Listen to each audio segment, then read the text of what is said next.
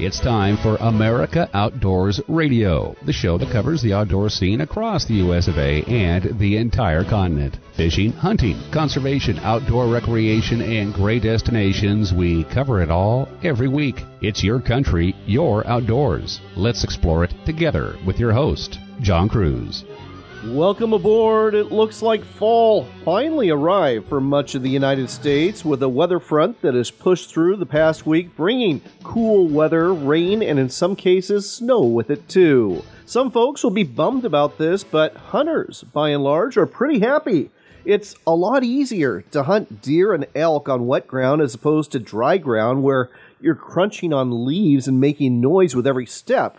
The cooler weather should also help improve things for bird hunters too. Pheasant and quail tend to hold tighter when it's cold and wet out, and the duck migration should start as well in some areas, kick-starting what was for many, myself included, a slow opening week of waterfowl hunting. Speaking of hunting, we're going to talk a bit about quail hunting this week when we get Jared Wiklund back on the air. Jared's not only the public relations manager for Pheasants Forever, but also for Quail Forever, and we'll be highlighting some of the states featured in this year's annual quail hunting forecast.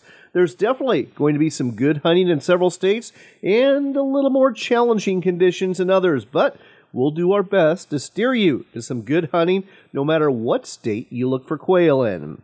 We'll leave the thickets, brambles, and sagebrush holding quail to head north to Alaska for our other two guests. The first one is George Krumm. He's the editor of Fish Alaska magazine, and one of his favorite places to fish is the Naknek River near King Salmon. He goes there just about every year to swing a fly and see how many big, I mean really big, 30 plus inch rainbow trout he can catch and release out of there. He'll tell you all about this fishery and some potential challenges facing it in the future. Our other Alaska based guest we're talking to is Rich Wheeler. He's the owner of Sea Seafood, and he has a processing plant in Cordova, Alaska. He's going to weigh in on the disastrous crab situation unfolding in Alaska's Bering Sea. The snow crab population there has declined by 90% since 2018, and the red king crab population is on the ropes here as well. It's so bad that crabbing has been closed for both species in the Bering Sea, which has huge economic consequences for those who make a living crabbing, for those who support that fishery, and for those of us who enjoy eating these delicious crustaceans. Rich will give you his take on what's going on in the Bering Sea and whether any of us will be able to buy crab out of Alaska this fall and winter. Last week, we trotted out a new segment. I asked for your opinion on it, and we got some good feedback. So, once again, it's time for fishing and hunting reports from around the nation. Our first stop is in Kentucky, where the hybrid striped bass bite is on. Lee McClellan, writing for Kentucky Afield, says these bass are created in hatcheries by breeding white bass with pure striped bass, which are then stocked into rivers and reservoirs around the state. McClellan says fall is arguably the best time to fish. Hybrid striped bass bite willingly into the winter. If you're looking for some places to go, here's a few suggestions. The Ohio River is one of the best places to fish for hybrid striped bass. The Falls of the Ohio, the natural river barrier that helped make Louisville a prominent city, is a highly productive area for these fish, and it's historic as well. Kentucky stocks roughly 700,000 hybrid striped bass in the Ohio River every year. As for how to catch them, Chase Winiger with Kentucky Afield TV says Cast downstream of the ramp with chicken livers or cut bait. Anglers may bank fish for hybrid at the falls of the Ohio State Park on the Indiana Bank, too. Kentucky anglers can also fish the Indiana Bank of the Ohio River, and they only need their valid Kentucky fishing license to do so. South Central Kentucky's Barren River Lake is rated excellent for hybrid striped bass in this year's fishing forecast. As a matter of fact, the tailwaters below the Barren River Lake Dam produced the current 20 pound, 8 ounce state hybrid record in the early 1990s. Rough River Lake is also rated excellent for these hybrid striped bass. Fish cut bait or chicken livers on the main lake points, or troll white bucktail jigs tipped with white curly tail grubs on mud flats during the fall. Rough River Lake also has outstanding bank fishing opportunities for hybrids in the tailwater. Finally, in southeastern Kentucky, Fish Trap Lake is the best hybrid striped bass fishery in the region. In the fall and into winter, target the lower lake by trolling a white bucktail jig and a grub or large silver spoons across the points. Search for schools of bait fish with electronics and then vertically jig some spoons right on top of those bait balls. Moving on, if you like trout fishing in Georgia, November 1st is a day to look forward to. That's when trout fishing on Georgia's delayed harvest trout streams will be in full swing. According to the Georgia Department of Natural Resources Wildlife Resources Division, while trout fishing can be found year round in Georgia, there are five trout streams that are seasonally managed under special regulations called delayed harvests to increase angler success. These streams have catch and release regulations from November 1st through May 14th, and they're stocked monthly. This year, all five streams will be stocked with trout, and they include the Chattahoochee River from Soap Creek to U.S. Highway 41, the Toccoa River, located on Forest Service land upstream of Lake Blue Ridge in Fannin County, Amicalola Creek on the Dawson Forest Wildlife Management Area, Smith Creek downstream of Unicoi Lake, and a portion of the Chattooga River from Georgia Highway 28 upstream to the mouth of Reed Creek. That's on Forest Service land bordering the state of South Carolina. Georgia isn't the only state offering quality trout fishing in November. The beaver state of Oregon does too. According to the Oregon Department of Fish and Wildlife, fall can be a great time for trout fishing in locations as diverse as the North Fork Santiam above Detroit Reservoir, Foster Reservoir, the McKenzie River, the Fall River, Grand Prairie Reservoir, and the Grande Ronde, Umatilla, and Wallowa rivers. As an added bonus, recent rains should be pushing some 15,000 coho salmon out of the Willamette River and into western Oregon tributaries such as the Yamhill, Molalla, Rickreall, Luckiamute, and the Santiam. So, bring your twitching jigs or spinners and give these silvers a try. Finally, congratulations are in order to Brian Doohey. He resides in Grays Harbor County in Washington State, and he just shot what may be a new SCI record bull elk in Idaho this month. From Outdoor Life, we learned Doohey harvested the bull at the Broadmouth Canyon Ranch in southeast Idaho. This is a high fence operation, though it does cover 10,000 acres. The trip was a 50th birthday present for Doohey from his wife, and he had to wait for two years of COVID restrictions to pass before he could finally go. But he made up for lost time when he shot this monster bull, which has a rack that measured more than 648 inches and looks like they belong on a moose instead of an elk. It's incredible. You can check it out at outdoorlife.com. Because this animal was shot during a private fenced ranch hunt, it does not qualify as a Boone and Crockett or Pope and Young Club trophy because it doesn't comply with the fair chase ethics of these organizations. But Safari Club International does recognize this sort of harvest, and with any luck, Doohey will have the animal certified as a record through them soon.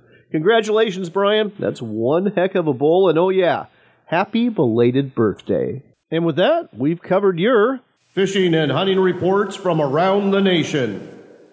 Stick around, we'll be checking in with George Krumm, the editor of Fish Alaska magazine, during our next segment, and we're going to talk all about catching huge rainbow trout out of the Naknek River.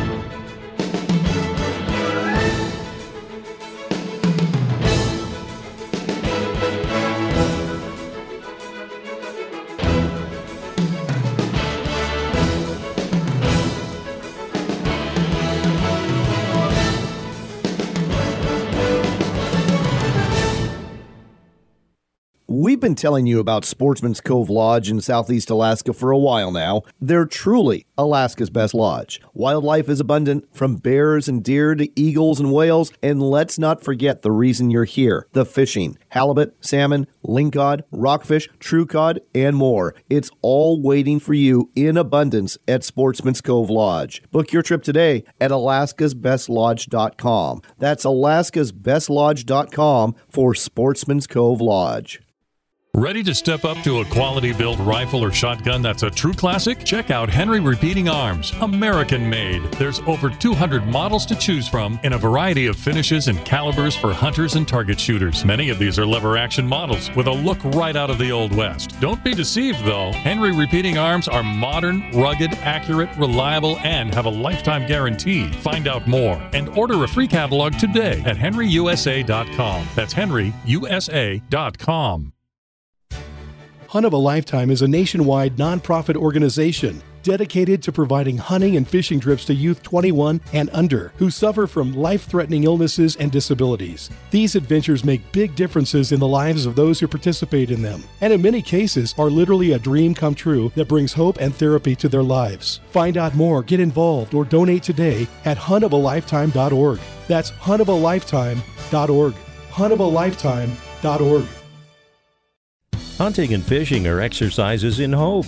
Before you head into the woods, you hope to tag out on a deer you'll have to field dress. Before you make that first cast, you hope for a big fish to clean and fillet.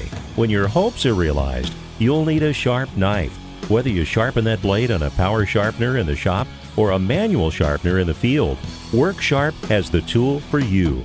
Look for Work Sharp products in sporting goods stores near you or online at worksharptools.com. From a bull elk ripping a bugle across the valley to wing beats on a duck marsh, public lands and waters are integral to our outdoor heritage. Become a member of Backcountry Hunters and Anglers and stand up for our public lands and waters. Visit backcountryhunters.org today. I'm gonna take you fishing, honey. You're gonna love it. Gonna get up before the sun rise above us. Got a bamboo pole and a leaky boat. Welcome back to America Outdoors Radio. I'm John Cruz. We've got George Krumm on the line. He is the editor of Fish Alaska magazine, and if you've ever wanted to fish the last frontier, this is definitely the magazine for you. George, welcome to the show. Hey, John. Great to be here again. How are you? I'm doing well, and I thought today we would talk about one of your favorite places to go fishing in Alaska. It's the Naknek River. You're targeting huge rainbow trout. Tell us a little more about where this river is and how to get there. Sure, John, and you're right. It is one of my favorite places ever. The Naknek River is near the community of King Salmon, Alaska, about 400 miles southwest of Anchorage. The beauty of King Salmon is it used to be an Air Force alert base, so there's a very large runway, and you can fly to King Salmon from Anchorage on large airplanes like 737s. So it's pretty easy to get to King Salmon. When you go to the Naknek River, are you staying at a, a lodge or are you doing it yourself? I've done both, and the uh, two outfits that I usually go to are Katmai Trophy Lodge that's the place that I go if I want to be guided, which is not a bad idea for the Naknek because though the Naknek is only about 40 miles long, it is rather wide and fast and difficult to read and hard to know where the fish are actually going to be. They're not everywhere. So guided, Katmai Trophy Lodge. When I do it myself, I go to Naknek River Camp and rent a boat and they turn me loose on the river and I, I charge up and down and, and make the guides' lives miserable because I do know the, the river fairly well. Let's talk about the fish there. Now, are these rainbow trout or are they steelhead? Because I know the Naknek does enter into the ocean. That is a great question. People ask that question all the time, and some people just say, well, they're so big and they look so much like steelhead, they must be steelhead. But the Alaska Department of Fish and Game has done radio tagging studies on these fish, and none of them have gone to the ocean. They swim upstream out of the Naknek River into Naknek Lake in the spring or early summer. They spend much of the summer in Naknek Lake, and then in the fall, they actually move downstream into the Naknek River where they overwinter and then spawn. That is what the large older fish do. I'm not sure what the smaller fish are doing, but that's what the big fish are doing. If you go to the Naknek River, let's talk about expectations. You know, a typical day, how many fish are you going to catch? What's an mm-hmm. average size rainbow you're going to catch? And what's what's a big one look like? Okay, expectation setting is always important. I've been fishing the Naknek for a bunch of years running. My expectation is that I'm going to hook at least one fish during a six day fishing period that's going to be in excess of 30 inches long, a rainbow trout. Wow. Now, the reality is I usually hook more than one, and I've never had a year yet where I didn't land at least one fish over 30 inches long. What is a good day numbers wise? Well, I would say that if I land a dozen fish during a day, it's probably a typical day. The average size of that fish is probably going to be around 22 inches, although this year it seemed, I would say the average was probably larger than that. This was a really good year for big fish, probably due to several years of excellent sockeye salmon returns. Of course, sockeye salmon, their eggs, their carcasses are basically what feed these rainbow trout. Let's talk about how to juvenile. catch them. Are you fishing them on the fly or are you using spinning gear? I always fly fish in the Naknek. I don't even know for sure whether or not you can use spinning gear, but I assume that you can. I have seen some people that appear to be back trolling plugs in the distance. But for me, the highest and best use of these fish is fly fishing because they will readily take a fly. And I fish the river in the fall when there are a lot of big fish present, and my preferred way is to swing large flies big sculpin imitations, big leech imitations, a lot of rabbit fur, marabou, uh, even intruder type flies will work. Usually in drab, dark colors, and uh, the other alternative for fly pattern is flesh flies. I tend to use big ones. Mine are usually four inches long or, or so. So big flies, swinging. I use a switch rod most of the time. Some people use Spey rods rods in the seven to nine weight range are appropriate because of the size of the fish as well as the size of the flies that you're trying to fish. This sounds like a fantastic fishery. Are there other fish you can catch in the Naknek besides rainbow trout and sockeye? Yes, and now I've, I fish it primarily in the fall, and other species that I've encountered in the fall in the Naknek itself are Arctic grayling and coho salmon. But I have to tell you, the coho run is essentially over, and I only hook coho about every third year, it seems like. On the bright side, they always seem to be bright fish with sea lice on them, and you can keep them there if you want to. Now, there are many other fisheries close by, and if you're fishing with uh, any of the lodges, they'd be happy to arrange a fly out to nearby Brooks River where you can catch, you know, two foot rainbows. Uh, let, let's let's be more realistic: 16 to 24 inch rainbows until your wrist is killing you, and also see lots and lots of brown bears. Kulik is another location that you can fly into on very short notice. It's not that far away, and then other places, Ugashik. Uh, tremendous Arctic char fishery for very large Arctic char. Those are all options nearby. Oh, this sounds absolutely fantastic. You are definitely making me want to go to Alaska in the fall. Let's talk about something else, though. All fisheries have their challenges, and I understand that the Naknek is no different. What's going on with some of the, the local residents who want to change things there? Well, some of the people that have lived in the Naknek area for a long, long time have seen the increase and the growth in guide traffic, in particular lodge traffic, over the years. And like any place where there's good fishing, people who want to make their living guiding people to that fishery are going to go there. So the lodge traffic in the Naknek area has probably grown some over the last 10 or 15 years. Um, the local residents who moved out there originally probably thought they were going to have uh, the place to themselves forever, and uh, that's probably an unrealistic expectation. But what I see in the uh, in the coming board of fish meetings are some proposals in place looking to limit some of the traffic on the river, which sounds like a good thing uh, at first blush. I'm not sure it's necessary though. Some people have cited that the rainbow trout population is really on the downturn, blah blah blah in my own fishing experience over the past, let's say, six or eight years, the rainbow fishing in the Naknek during the time period that I'm going in late fall seems to have gotten better with each passing year. So I'm not sure what the real answer is, though. I know that one of the proposals looks to limit guides to the number of boats and anglers they can put on a river in a day. Is it needed? Mm, can't say for sure. I can say during the period that I fish, basically the month of October, I don't think it's necessary. There's some traffic on the river. I wouldn't call it excessive. And like I said, the fishing seems to be getting better every year. So I'm, I'm not sure whether or not restrictions are necessary at this time. Well, we'll keep our eyes open and see what happens on this one. And folks, if you want to stay in the loop about what's happening on the Naknek River and what's happening in Alaska in terms of fishing, the magazine to get is Fish Alaska Magazine. George turns this out on a regular basis and it's available for subscription. Just Google Fish Alaska Magazine. You'll get there in a hurry. George, thanks for sharing this with us today on America Outdoors Radio.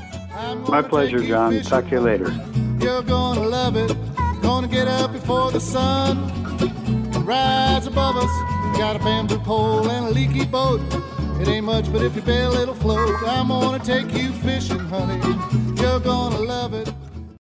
We've been telling you about Sportsman's Cove Lodge in southeast Alaska for a while now. They're truly Alaska's best lodge. Wildlife is abundant, from bears and deer to eagles and whales, and let's not forget the reason you're here the fishing. Halibut, salmon, lingcod, rockfish, true cod, and more. It's all waiting for you in abundance at Sportsman's Cove Lodge. Book your trip today at alaskasbestlodge.com. That's alaskasbestlodge.com for Sportsman's Cove Lodge. Hunt of a Lifetime is a nationwide nonprofit organization dedicated to providing hunting and fishing trips to youth 21 and under who suffer from life threatening illnesses and disabilities. These adventures make big differences in the lives of those who participate in them, and in many cases are literally a dream come true that brings hope and therapy to their lives. Find out more, get involved, or donate today at huntofalifetime.org. That's huntofalifetime.org. Huntofalifetime.org. Backcountry Hunters and Anglers, a nationwide group working to keep public lands in public hands. We've helped ban the use of drones for hunting. We help repair wildlife corridors in key riparian areas. We speak up against illegal ATV use. Please join this dynamic conservation group. Check us out at backcountryhunters.org.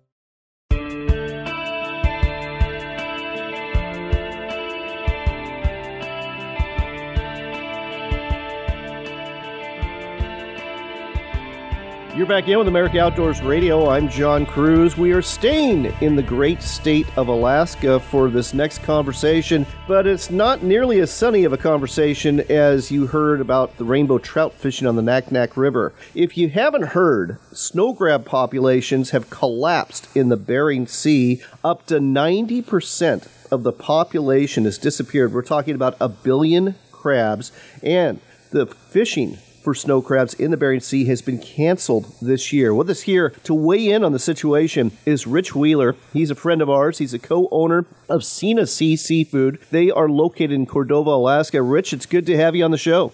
Thanks, John.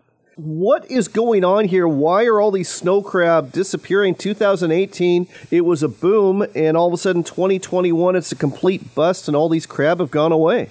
Yeah, so there's a couple things. One, water temperatures. I think that they're trying to figure it out themselves. One, you know, Alaska is just uh, one of the most unbelievably well managed fisheries in the world. Uh, it's a model for everybody. And so this isn't uh, necessarily an issue of overfishing. What we might be dealing with here is probably water conditions, temperatures. They're trying to figure out where these crab have gone to. Have they marched off the edge? Uh, they're no longer in the you know the place, and so we have you know warming temperatures out there, and they're trying to figure it out themselves. Uh, my other theory is that with the increase of halibut quota, there might be some you know these halibut are eating a lot of these crab. So that's something that's my personal opinion on that. Interesting. I have also heard the theory that these snow crab have gone into Russian waters. Is that a possibility? That very well could be also, and you know, colder temperatures, and I think that they're all really sensitive to that. And this is bad news. I mean, it's a huge economic blow, and it comes on the heels of another economic blow. The Bristol Bay king crab season for red king crab that is also closed, and that's not just a one-year decline. Uh, these crabs have been in trouble for several years, and this is kind of Alaska's premier crab, isn't it? Yeah, yep, it is. Alaska is known for its red king crab. Well, you unfortunately have a front row seat to this economic disaster. I've been reading in certain publications that we're talking about a half a billion dollar loss in terms of the economy, $219 million alone just because of the loss of the snow crab season. And this affects not only fishing boats, crabbing boats, out of Alaska, but also from Oregon and Washington make the trip up there every year too. Yeah, yeah, Seattle, particularly, you know, all these boats, a lot of them are based out of Seattle, and it's a real economic shame right now and what's happening and, and the industry. You go into Ballard and all these guys are, you know, down there working on their boats and uh, getting them ready to go, and that trickle down, it's huge. So you are located in the Gulf of Alaska, not the Bering Sea. Is crabbing going to be available in some parts of Alaska, or is this pretty much a statewide shutdown? No, there's parts of Alaska they're still open, you know, off Kodiak and probably on this side of the Gulf. They're not going to be, as of right now, I don't think that they're going to be doing any, you know, fishing in Prince William Sound, you know, for crab. But you know, there's fisheries open elsewhere, just small pockets. So, are we talking about the fact that there will be some snow crab, some bear bairdies, some tanner crab, some king crab, but just not in the quantities that people are used to, which is going to really drive up the price? Yeah, correct.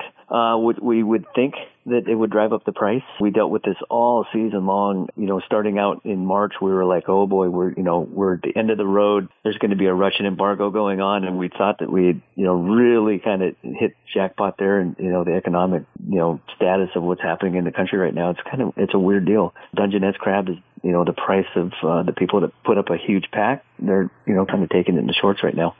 There's Dungeness crab in Alaska too. Is there the possibility that some of these crab boats will just kind of shift their sights and go after different crab species like Dungeness?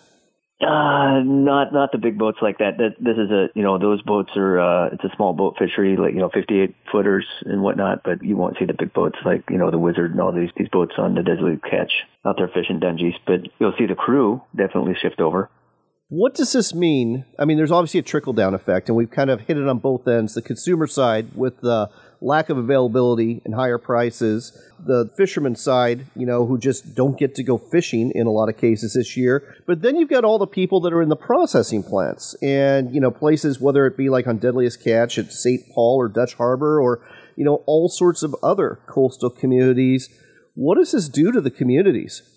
Oh, it, it definitely puts a, a little hiccup in their their giddy up, trying to figure out what's going on. Uh, they'll they'll have to you know outsource other. There's other fisheries that'll go on. I'm sure that oh, I can think of a couple way out west processors that are probably you know going to be not open and you know mothballing the, the facility for a season and and hoping for better next or something else like that. And I guess that's that's the next thing we should talk about here. Looking in the crystal ball, you know, is it going to remain bleak for a while, or are there some signs that these crab populations might be coming back? Well, you know, here again, you know, this all comes down to temperature conditions. You know, the ice pack, it, I I don't know. John, to be quite honest, I just I don't have my finger on that pulse enough to to make a judgment statement. But I, you know, I will say that you know the the fisheries are managed really well up there, and we're dealing with a you know a temperate climate up there. That the, the water temperatures are changing, and you know it might be just a slight degree off. I did hear an optimistic count that you know there are some numbers that are showing signs of recovery, or you know, but saying that I don't know if this is an issue in overfish. You know, this is we're we're dealing with I think climate. Right right? Well, fingers crossed that things get better, but if you're talking climate change, that's definitely the long haul, not the short haul. In the meantime, let's talk about Sea Seafood. Now, you primarily deal in fish salmon, halibut, sablefish, but you do, pardon the phrase, dabble in crab too. Are you going to have any crab available this year? Yep. Last March, 60 North Seafoods, which is our small processing facility that I run up there in Cordova, we bought all the Prince William Sound bairdies and we had a wonderful season. Great working with the state of Alaska fishing game up there, and we put together a really nice pack. Nice. And so, when are those going to be for sale? Uh, we have them available now, and we put together uh, a large quantity of uh, packs of uh, 20 pound boxes, or actually, I do whatever Sena tells me to do, and we we put it in smaller packs, and so it's it's a pretty nice pack of crab we put up this year. Oh, that sounds fantastic. And as I was talking about with another guest, you know, crab is a great meal for the holidays, but so is fish. And you've got some of the finest fish around. And your big deal is sustainable wild caught fish. We're talking about Copper River sockeye salmon. We are talking about sockeye and king and silver salmon out of Prince William Sound. Again, we're talking about halibut, we're talking about sablefish, and you deliver this right to a person's door, carefully packaged, meal sized portions. Are you expecting a big year this holiday season? Yes, we are. Yep. Uh, we put up a really nice pack this year. I will speak specifically to the kings, the Copper River Kings that we put up this year. In my time of fishing, this was probably, in my opinion, uh, one of the nicest king runs that I have seen in my time of being up in you know Cordova. Really nice fish, beautiful fish, uh, super oily. I have never eaten so much king salmon this, as I have this year. well, folks, you can have some of this king salmon too, and the website to go to is senasea.com. Let me spell that for you.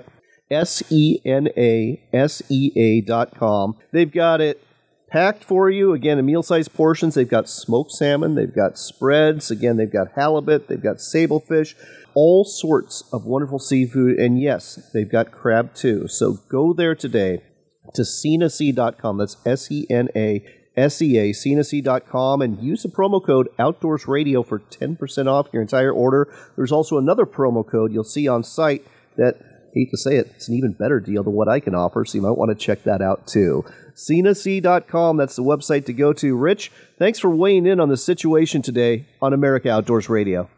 Thanks, John.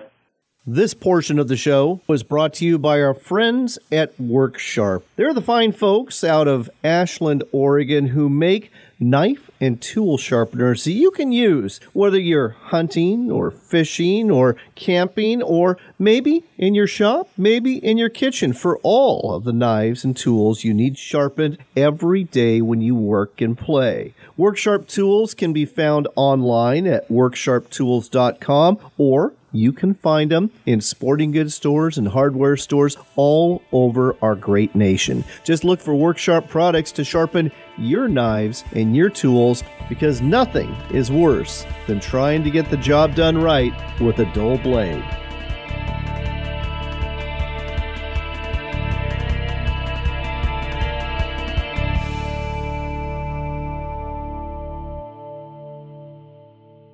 In today's news, I'm cooking a brisket. Let's go to Jill at my house to see how it's going. This is your house and you brought me and the crew to check on your brisket? That's correct, Jill. How's it looking? This is a Camp Chef Woodwind Wi-Fi. You know you you can check your cook right from your phone, right? I didn't know that was an option, Jill. Well, never mind. But before you leave, can you feed the dog? What? No, no. When we get back, why is my check engine light on? The answer may shock me. Why book at Sportsman's Cove Lodge? Why is Alaska like no other place on Earth? It hasn't changed in thousands of years. From the way you get here on a float plane to the way you go out with the guides and the boats, it's just a professional experience. And I said, this is as good as it gets. I said, if you can't catch fish here, you can't catch fish anywhere. Your experience with us will leave you speechless. Book now at alaskasbestlodge.com. Come explore the Dalles in Oregon for outdoors fun. Hike amongst the wildflowers, bike our riverfront trail, or visit the Gorge Discovery Center where you can enjoy a live raptor display, or even check out our National Neon Sign Museum. But don't forget the fishing. We've got salmon, steelhead, bass, walleye, and monster sized sturgeon waiting just for you. When the day is done, tell those tall tales at one of our wineries, breweries, or restaurants and plan your next adventure. Find out more at explorethedalles.com. Enjoy a meal of wild Alaskan seafood delivered right to your door. Sena Sea offers premium quality wild Alaskan fish and shellfish to include Copper River king and silver salmon, halibut, black cod, king crab, and of course, Copper River sockeye salmon. Order it blast frozen or smoked and experience a slice of Alaska for a special meal you won't forget. Buy your seafood now at senasea.com. That's S E N A S E A, senasea.com.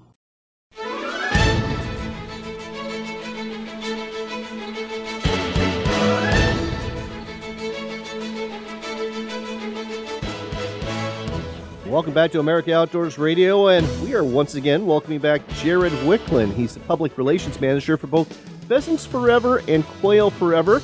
As you may recall, we had Jared on recently to give us the 2022 pheasant hunting forecast, and now it's time to talk about the 2022 quail hunting forecast. Jared, welcome back to the show.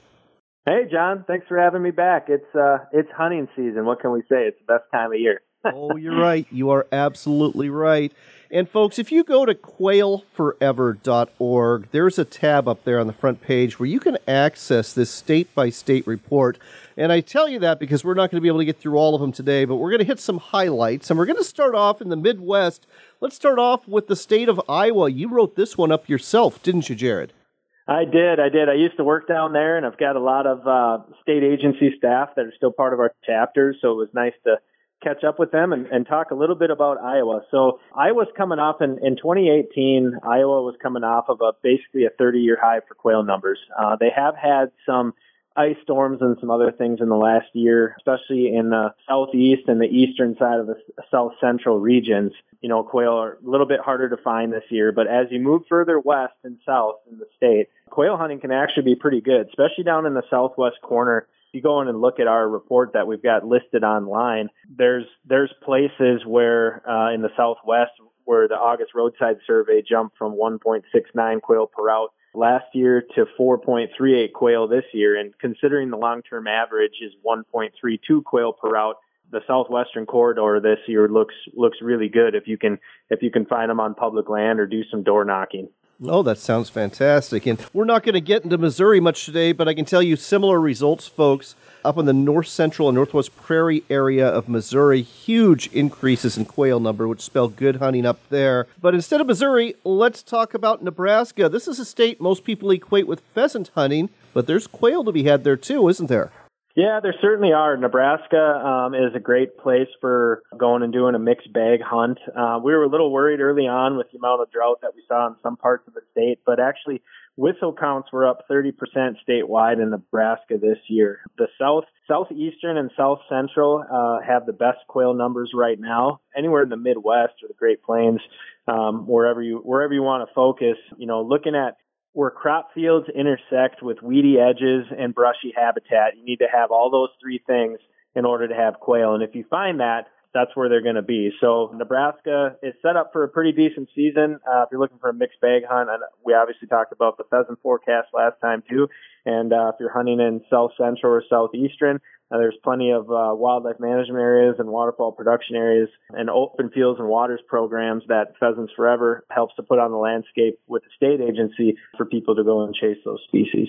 Well, staying in the general area, we've got to talk about the sunflower state of Kansas. Yes, sir really become well known as one of America's premier quail hunting destinations. How is it sizing up for this year?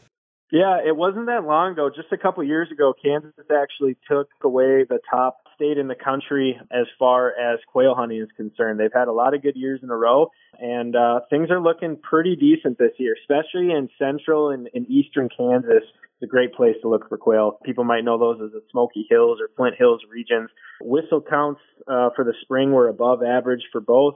And really, you know, in the Midwest and Great Plains this year, just like it is out west, the story of quail has everything to do with the amount of moisture that they received or lack thereof. We're still going through a major drought in a lot of areas, especially in, in western quail haunts. And anywhere where you can get some moisture, looks like we're getting pretty decent production. Kansas is great from the fact that they have one of the best walk-in hunting programs in the country, the WIHA program. They've got over a million acres enrolled in that. And yeah, central and, and eastern Kansas uh, look good for quail this year if you're looking at taking a trip. I've got to ask, what was the top state prior to Kansas dethroning it? Uh, Texas. Oh, well, I guess that's what we need to talk about next. But looking at the forecast, looks like drought has really hammered a lot of areas of the Lone Star State. That's not good for quail, is it? Yeah, uh, Texas is really coming up. They ebb and flow with the amount of moisture that they get. You can go back just a few years, you know, 2013 through 2015. I've talked to people down there that were moving up to 50 coveys a day, which is just prime quail hunting uh, at its finest. But then, you know, you throw you throw in a few years of bad weather uh, where they aren't getting any moisture, no bug production, no nesting habitat production, and that tends to happen. Your your quail populations go go up and down, sort of feast or famine. So one bright spot for Texas this year would be uh, out in uh, complete western Texas. You know, their scaled or what people know them as blue quail numbers were actually looking pretty good. It's a very western side of the state, and there are some public areas out there to go and chase scaled quail. 50 coveys a day. I can't even fathom that number. I hunt in central Washington State, and if I bust three or four coveys, I think I've had a fantastic day. Oh my gosh. Yeah, I I remember it wasn't that long ago. I was actually hunting uh, Oklahoma, sort of right on the Texas border, and that was during that 2014. And same thing. I mean, just public land was really good, private land was good as well, and uh, yeah, just a lot of coveys. It's hard to hard to fathom sometimes. All right. Well, let's move a little bit west to New Mexico and Arizona. If we're going to talk about desert quail, we've got to talk about these two states. Yeah, uh, New Mexico and Arizona both are just great places. Um, I think they've we've actually seen an uptick in the number of, of bird hunters to go there, especially during get later on in the winter. It's just a great place to go to and enjoy some mild temperatures, and their quail season goes goes well after the new year. So in New Mexico, you're looking at you've got four species. It's a great mixed bag to go and chase, and you know enjoying that late season weather, especially in Southwest New Mexico uh, Hidalgo, Grant, and Luna counties. And they're talking like quail numbers are are looking pretty decent this year. So if you're going to going to Me- New Mexico, a lot of public land down in that southwest region of the state. All right, last stop is uh, where I live, the Pacific Northwest. Washington and Oregon, we had a real cold, wet spring, and east of the Cascades in both states, it's been bone dry all summer. We literally just got our first rain in three months just this week. How's that looking for our quail? Yeah, you're absolutely right. You know, on our, both both of our reports, uh, Washington was expected to hopefully see a, just a small up, uptick in quail numbers. You guys had a very mild winter, but you're absolutely right. The cold and wet spring held on for a long time and probably impacted nesting quail chicks. Same for Oregon as well. The the eastern edge of Washington, uh, there's lots of young quail broods that were reported being seen um, and they're expecting better hunting than last year. So we'll see how some of it shakes out. But uh, yeah, those cold, wet springs followed by drought don't do any favors to some of our, our favorite birds. All right. Well, folks, if you want to find out more, or if we didn't cover your state, the website to go to again is quailforever.org. That's quailforever.org. Just look for the 2022 hunting forecast. And if you love quail as much as Jared and I do, consider joining this organization that is all about conserving our quail and the habitat they live in. The website again, quailforever.org. Jared, thanks as always for making the time. Thanks, John. Good luck this fall. Speaking of hunting, if you are looking for a new rifle or shotgun, you really should check out the lineup that's available at henryusa.com because Henry Repeating Arms, they've got over 200 models of rifles and shotguns, primarily lever action rifles, and all of their firearms are made in America by a family owned company, and you are bound to find something you're going to like, whether you're after squirrels and rabbits, or maybe after deer or elk or bear,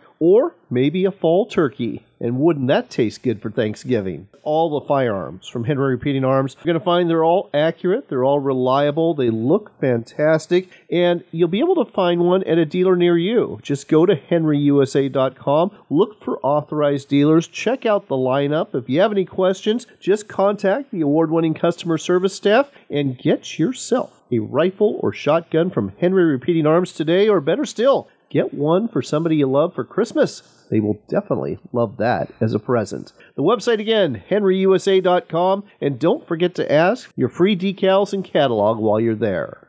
On that note, it's time to wrap things up. But as always, I want to thank our great guest today. That includes Jared Wiklund from both Pheasants Forever and Quail Forever for the latest hunting forecast, to Rich Wheeler with Sena Sea Seafoods. Rich and his wife Sena do a fantastic job of providing you wild caught Alaskan seafood, whether it's salmon, halibut, sablefish, or shellfish delivered right to your door. Check out their products at senasea.com. And let's not forget George Krumm. He's becoming quite a regular guest when it comes to Alaska fishing, and that's because he's the editor of Fish Alaska magazine. He knows quite a bit about this subject. And if you're looking to get the latest on the Alaskan fishing scene, well, you should consider a subscription to Fish Alaska magazine. Here's hoping that you are healthy and well in the days ahead. And here's hoping you get out there too. I mean, fall is the best time of year to get out there for both fishing and hunting, as far as I'm concerned. So don't lose out on the opportunity. Be blessed and remember this it is your country and your outdoors, so get out there and enjoy it.